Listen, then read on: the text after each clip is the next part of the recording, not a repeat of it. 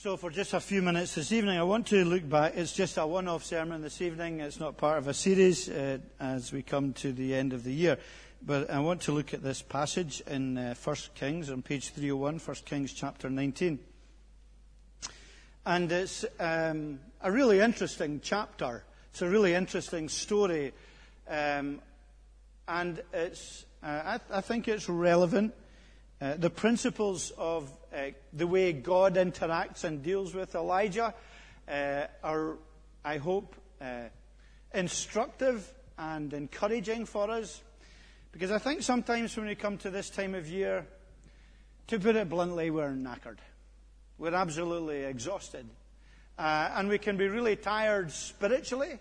We can be, it's not a great time of year physically because there's so many bugs and illnesses going around, and uh, we've been working in our lives and in the church really hard, and there, there's just that sense that the darkness comes in, and the darkness is around us, and it brings a sense of tiredness and weariness.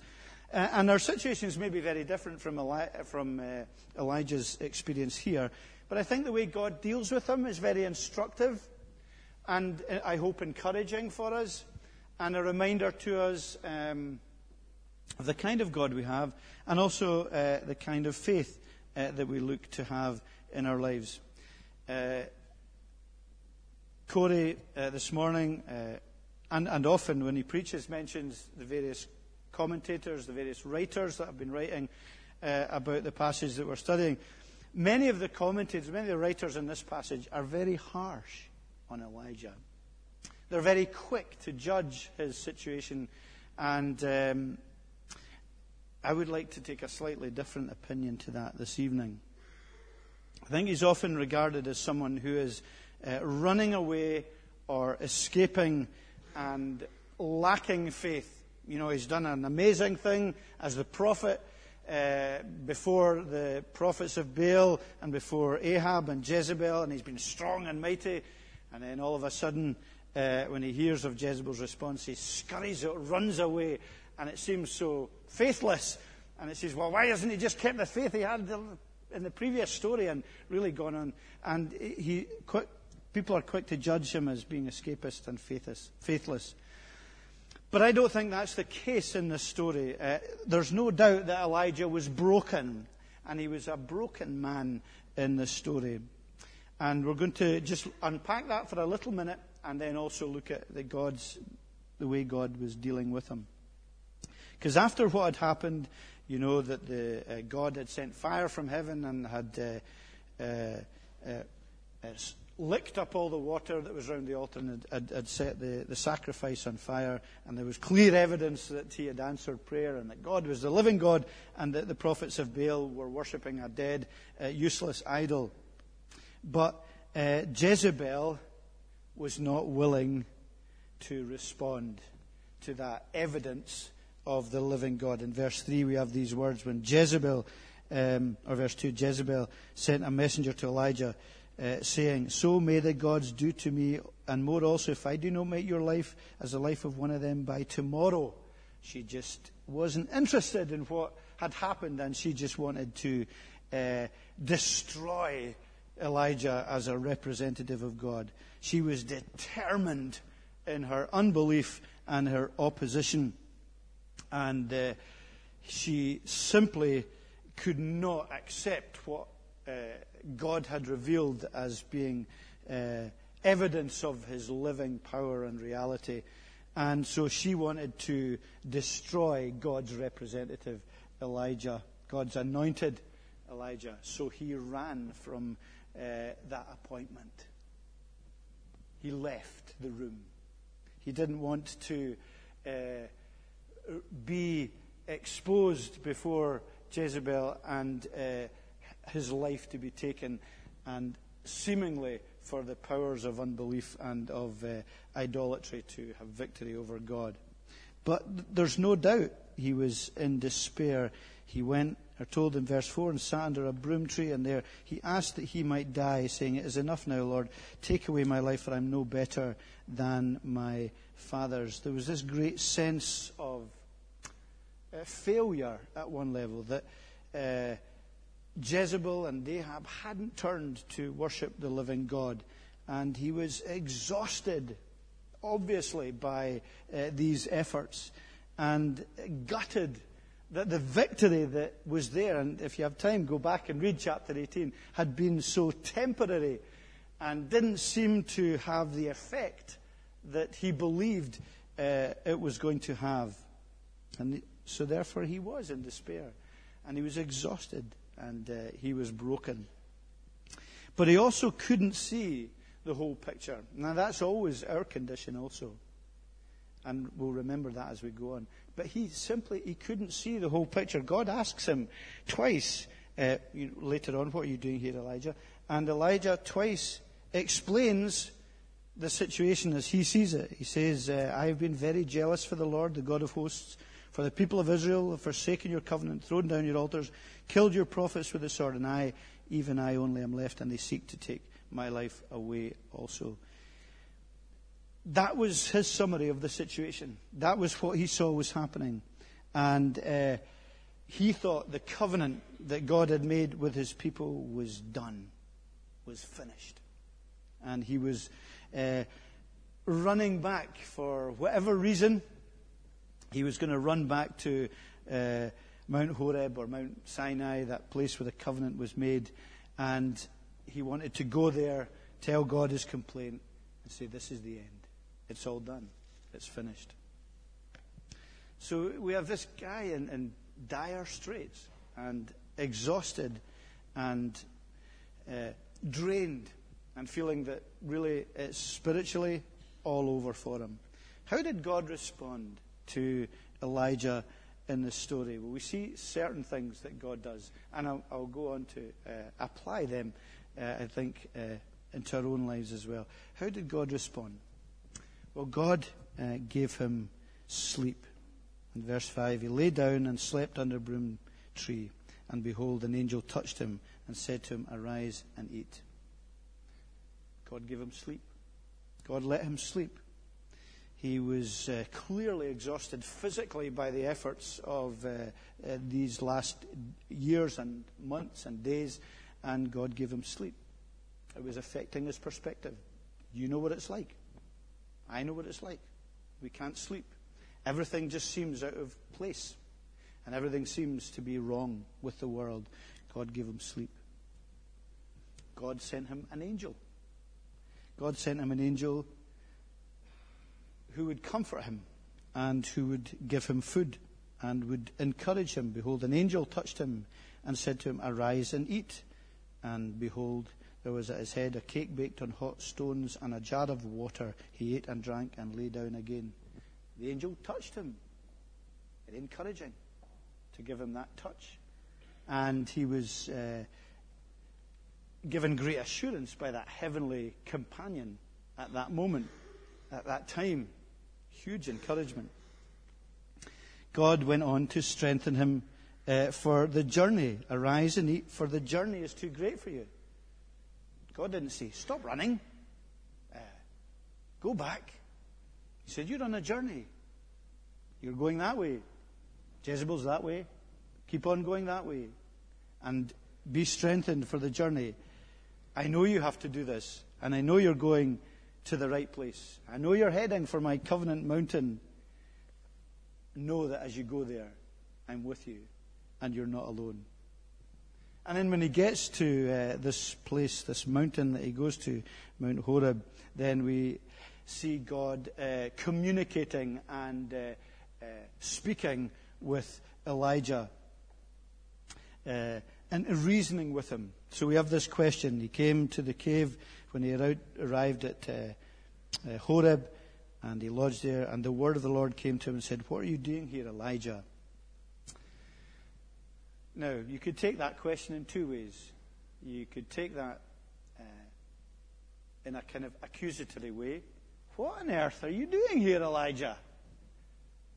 Or you could take it, as I believe you ought to take it, as God giving Elijah the opportunity to speak. Elijah, why have you come here? What are you doing here? What's the reason for you coming here? It was an invitation from God for Elijah to uh, pour out his heart, to speak with God, and to tell God what was uh, the situation that he felt, the difficulty and the, the battles that he was facing. It wasn't a word of reproof, it wasn't condemnation. Uh, it, he was giving Elijah the opportunity to state his case against Israel and unburden his soul. And twice he does that. And twice Elijah responds and says absolutely the right thing. He says exactly what he's. At one level, he's accurate. He doesn't know the whole story, but the story he does have, uh, uh, at some levels, is accurate because there is a case in which the people had uh, forsaken God and the covenant of God. And from that comes that very famous uh, section where God um, asks Elijah to come to the uh, uh, front of the cave, and God passes by, and there's a, a great uh, power in the wind and in the earthquake and in the fire, and he's not in any of these things. And then God speaks to him in a, a still, uh, low whisper, and uh, asks him the question again. And God is demonstrating to him uh, and speaking to him and revealing himself to uh, Elijah and reminding Elijah that there may be powerful uh, demonstrations of God's power, as there was in the previous chapter on uh, Mount Carmel. Uh, but that ultimately God is a God who doesn't ordinarily work in this way, but he works through his word and he works through communication with his people.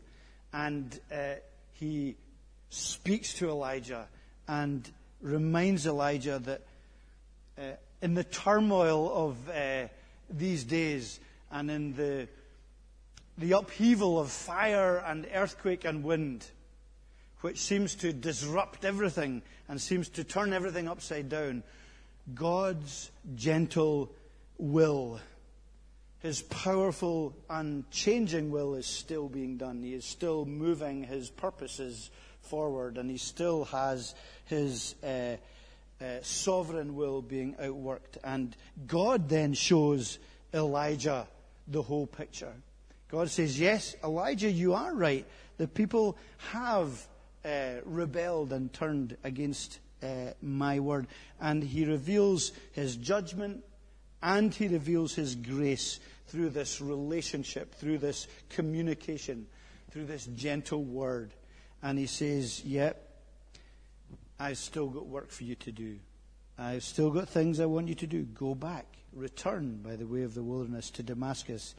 Anoint a new king and uh, anoint a new prophet to follow from you and they will bring judgment on the covenant breakers. Because if you remember, the covenant uh, in at Sinai between God and Moses was a covenant of grace, but it was a covenant which spelled out for those who disobeyed that there would be curses, and for those who obeyed there would be blessings. Uh, and here is it being outworked.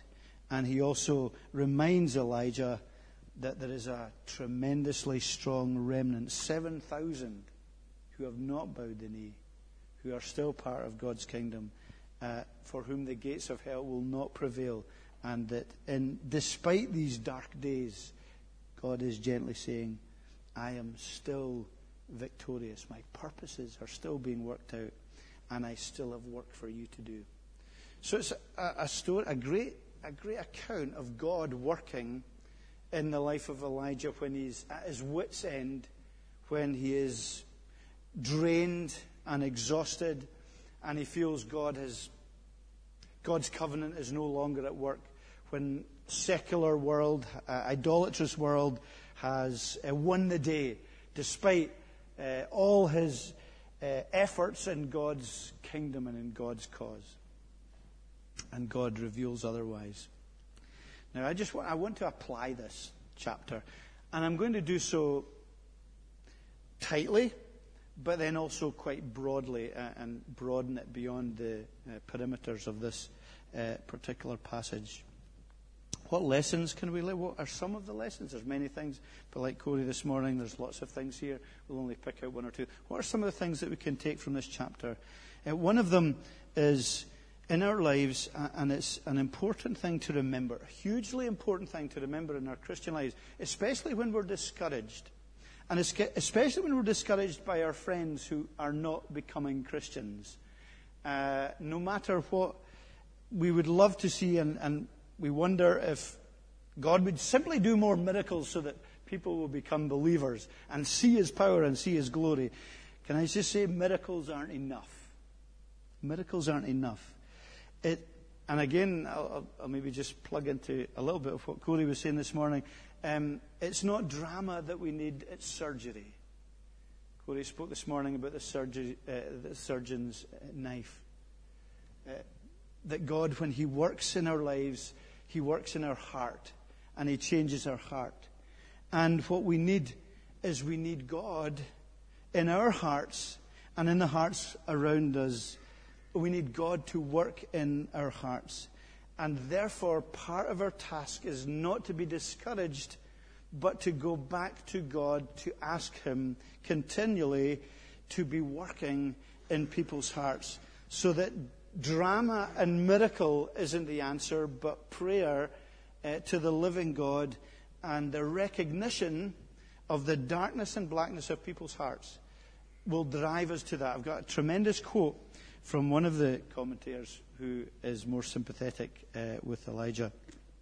And it's uh, when he speaks about the limited uh, limitations of evidence and sometimes the frustration of, of revelation. Just because uh, Dale Ralph, uh, Ralph, Davis is the, the, the writer. Just because there's been clear proof on Carmel, that's the previous miracle, chapter 18, doesn't mean Jezebel will receive that proof or that such clear evidence will change her.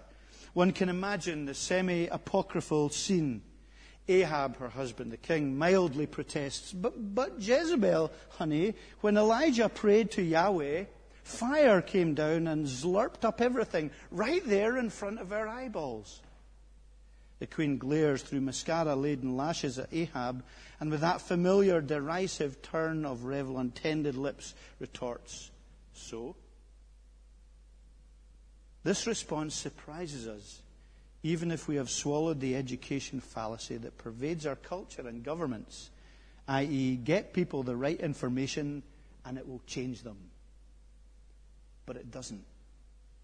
Sometimes Christians slip into thinking that if we only get the truth to people or press upon them our most rigorous and cogent arguments, then, but like Jezebel, be your teacher about what the human heart is like. There was a blaze of light on Mount Carmel, but unless Yahweh grants internal light to see the external light, the darkness remains. Yahweh's fire consumed everything except the blindness in Jezebel's mind and the recalcitrance in her will. John 3:19 and this is the judgment that the light has come into the world and men love darkness rather than the light. This realization must temper all our expectations in our evangelism, in our counseling, and in our preaching because that drives us to prayer. Our best efforts, our sweetest words, our most powerful arguments, our greatest miracles that we could be uh, channels of God using can only ever be part of the story because the darkness of the human heart and because people loving darkness rather than the light. We are driven to recognize the need for praying and praying that God will work and God will change and God will act in people's hearts. So miracles aren't enough. But also we see that God understands. God understands uh, what we're like. It, well, He made us, you know, that's, that, that's the most important thing, isn't it? He understands. You know, somebody says, God, you don't understand me. But of course he understands us because he made us and he knows us intimately. He knows every single one of us. And he knows us in a way that no one else knows us and he knows exactly what we need. And so we recognize that God will deal with us as we go to him. He will deal with us according to our needs. As he did with Elijah here, so he will do with us. Uh, especially in our battles and in our struggles and in our depression and in our fear and in our uh, uh, longings uh, and weakness. God understands our struggles. Um, Zephaniah 3:17 The Lord your God is with you the mighty warrior who saves he will take great delight in you in his love you will uh, he will no longer rebuke you but will rejoice over you with singing. Isaiah 30:18 Yet the Lord longs to be gracious to you therefore he will rise to show you compassion. He knows and he moves towards us and he rises to show us compassion. And he encourages us with sometimes the simplest of things. Here he sends his angel and his angel brings rest food drink rest food and drink that's all. No lecture, no sermon, no nice shiny new book tells you seven ways to be a great believer. Just rest, just sleep, and just food. That's great. Uh, he knows exactly what we need, and He knows that our greatest need within that, parallel to that, is the freedom to talk with Him, the freedom to speak to Him, uh, the freedom to be heard. You know, there's nothing, is there, more significant than someone of great importance saying, I'm willing to listen. I'm willing to hear. Uh, speak to me. Tell me your complaints. Tell me your concerns. And so he sends uh, those alongside, angels alongside, to help and to minister and to encourage. Now, I want to slightly go into a, a little uh, uh, side road here. Um, because we might not be angels. Uh, I sincerely believe in angels, and uh, I believe angels are working on behalf of believers today. Uh, Hebrews 1:14 are not all angels uh, ministering spirits sent to serve those who will inherit salvation. I believe that. But I also believe just as God has angels to do his bidding, we are his body. You and I. We are the friends of angels, okay? We are the people who he often uses to answer the prayers of his people. So I think it's very important for us as believers, not simply when we see the brokenness and the hurt and the weakness of others.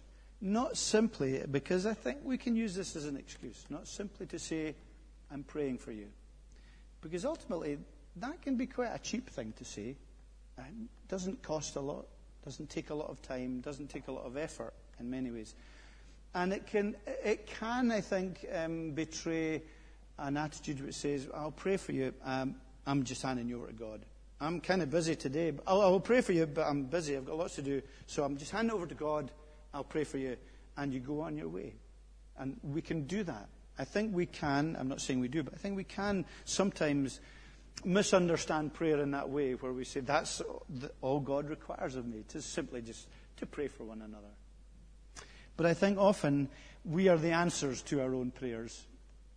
And God wants to use us in answer to our prayers for one another. He wants us to be his ministering spirits. He wants us to be his angels.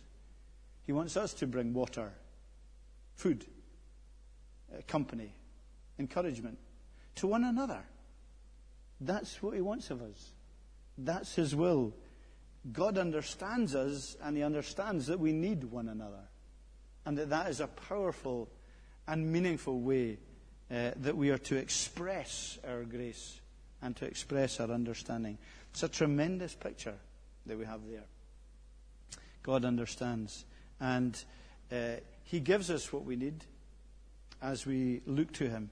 and He often will use each of us in that. It's an encouragement to look out and to be ready. Here am I, Lord, send me. But I think it speaks also, uh, briefly, we're nearly finished, of um, the reality of spiritual burdens. Uh, Elijah here, he's quite often accused of being uh, self pitying. You know, look at me, everyone's left, and I, I'm the only one left. You know, God, uh, you know, have pity on me, as if he's feeling kind of self pitying about his condition. But Elijah shows, both in what he says and in the journey he takes back to Mount Sinai, that he is concerned about the covenant. And he's concerned about God's promises. And he's concerned about the brokenness of the people who have turned against God, his own, uh, God's own people, who have spurned his love and who have spurned his grace and who have chosen not to worship God, the living God, but idols and the, the deadness of these idols. And he cares about them. And he cares. His burdens and his, his depression and his brokenness is God centered because he cares about what is happening. And these spiritual burdens we will bear often, and they are significant for us. Or maybe we don't. Do we care about the infidelity in the church, or the doctrinal indifference, or when God's name and God's purity is uh, trampled over in the lives of believers or those who claim to be believers?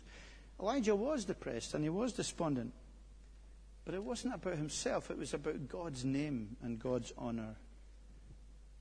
And if you're down tonight, and if you're discouraged, and if you're discouraged because it's a spiritual discouragement, because you weep over the indifference and the careless lives of friends, the blasphemy and the idolatry around you, and wondering how we can see the people we're praying for turn to Christ, then that, that's a good burden to bear. And take that to God. Uh, take it to Him. And plead it before Him. Because God reminds us, God will teach us and remind us that He is working, in, both in judgment and in grace, through His Word and through His promises. The Bible it reminds us again and again that God is, His kingdom is coming, and He is faithful to His word and to His promises. Drama might enthuse us, but God is doing the invisible work of changing hearts, turning people from darkness to life. And generally, I think, the growth of God's kingdom will not be by headline and not be by dramatic personalities but will be by the grace of God at work in your and my very ordinary lives and making miracles happen through that, through uh, us being faithful and committed and loyal and true to his word, as I believe Elijah was. And let's be encouraged that God does have his people, just as he had here. Uh, he has uh, his people. He's building his church. None who are to be saved uh, will not be brought into the kingdom. We believe he has many people in the city, and we're encouraged not to be uh, downcast, not to give up, to look to him, to take our time in this period if we're feeling physically drained and dry to rest, to eat, to drink, to rest, to eat, to drink, to talk to God. Use the time that we have to talk to God. Remember that He has uh, His church, and He will build His church, and the gates of hell will not overcome it. And we belong to that great work that is coming to its conclusion.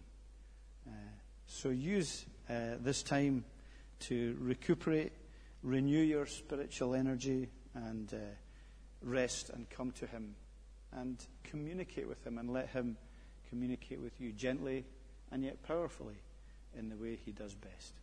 Let's bow our heads and pray. Father God, we ask and pray that you would teach us from your word, that you would remind us who you are.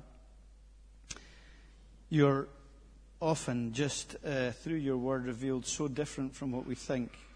And uh, you were different to what Elijah was expecting. You were different to David expected. You were different to what Mary, uh, your mother, expected, Simeon, the disciples, the New Testament church. We are always, as we come to you and as we seek you, we come to be amazed. We come to be able to worship. We come in awe.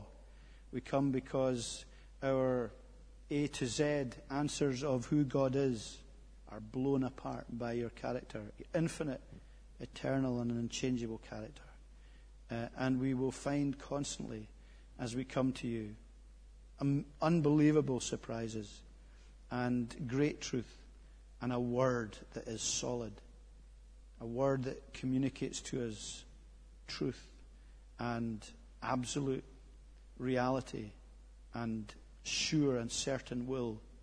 So enable us to soak in your word, uh, not in some kind of intellectual or uh, merely knowledge, knowledgeable way, but in a way that interacts with you, Jesus, as the Word incarnate, and uh, that understands communication with you, relationship with you through your finished work on the cross. Lord, grant us that uh, remarkable spiritual strength. Grant us the help and the guidance and the commitment that comes from looking to you and being uh, refreshed by you. And remind us that we too are commissioned by you, even in our tiredness, uh, as we take rest, knowing the work can go on without us. As we take rest, we can be recommissioned and re energized to go on, to serve you, because we have the power of the infinite God who will keep us for the few short years we're here Uh, until he takes us home. Remind us of these great things and encourage us this evening, we pray, in Jesus' name. Amen.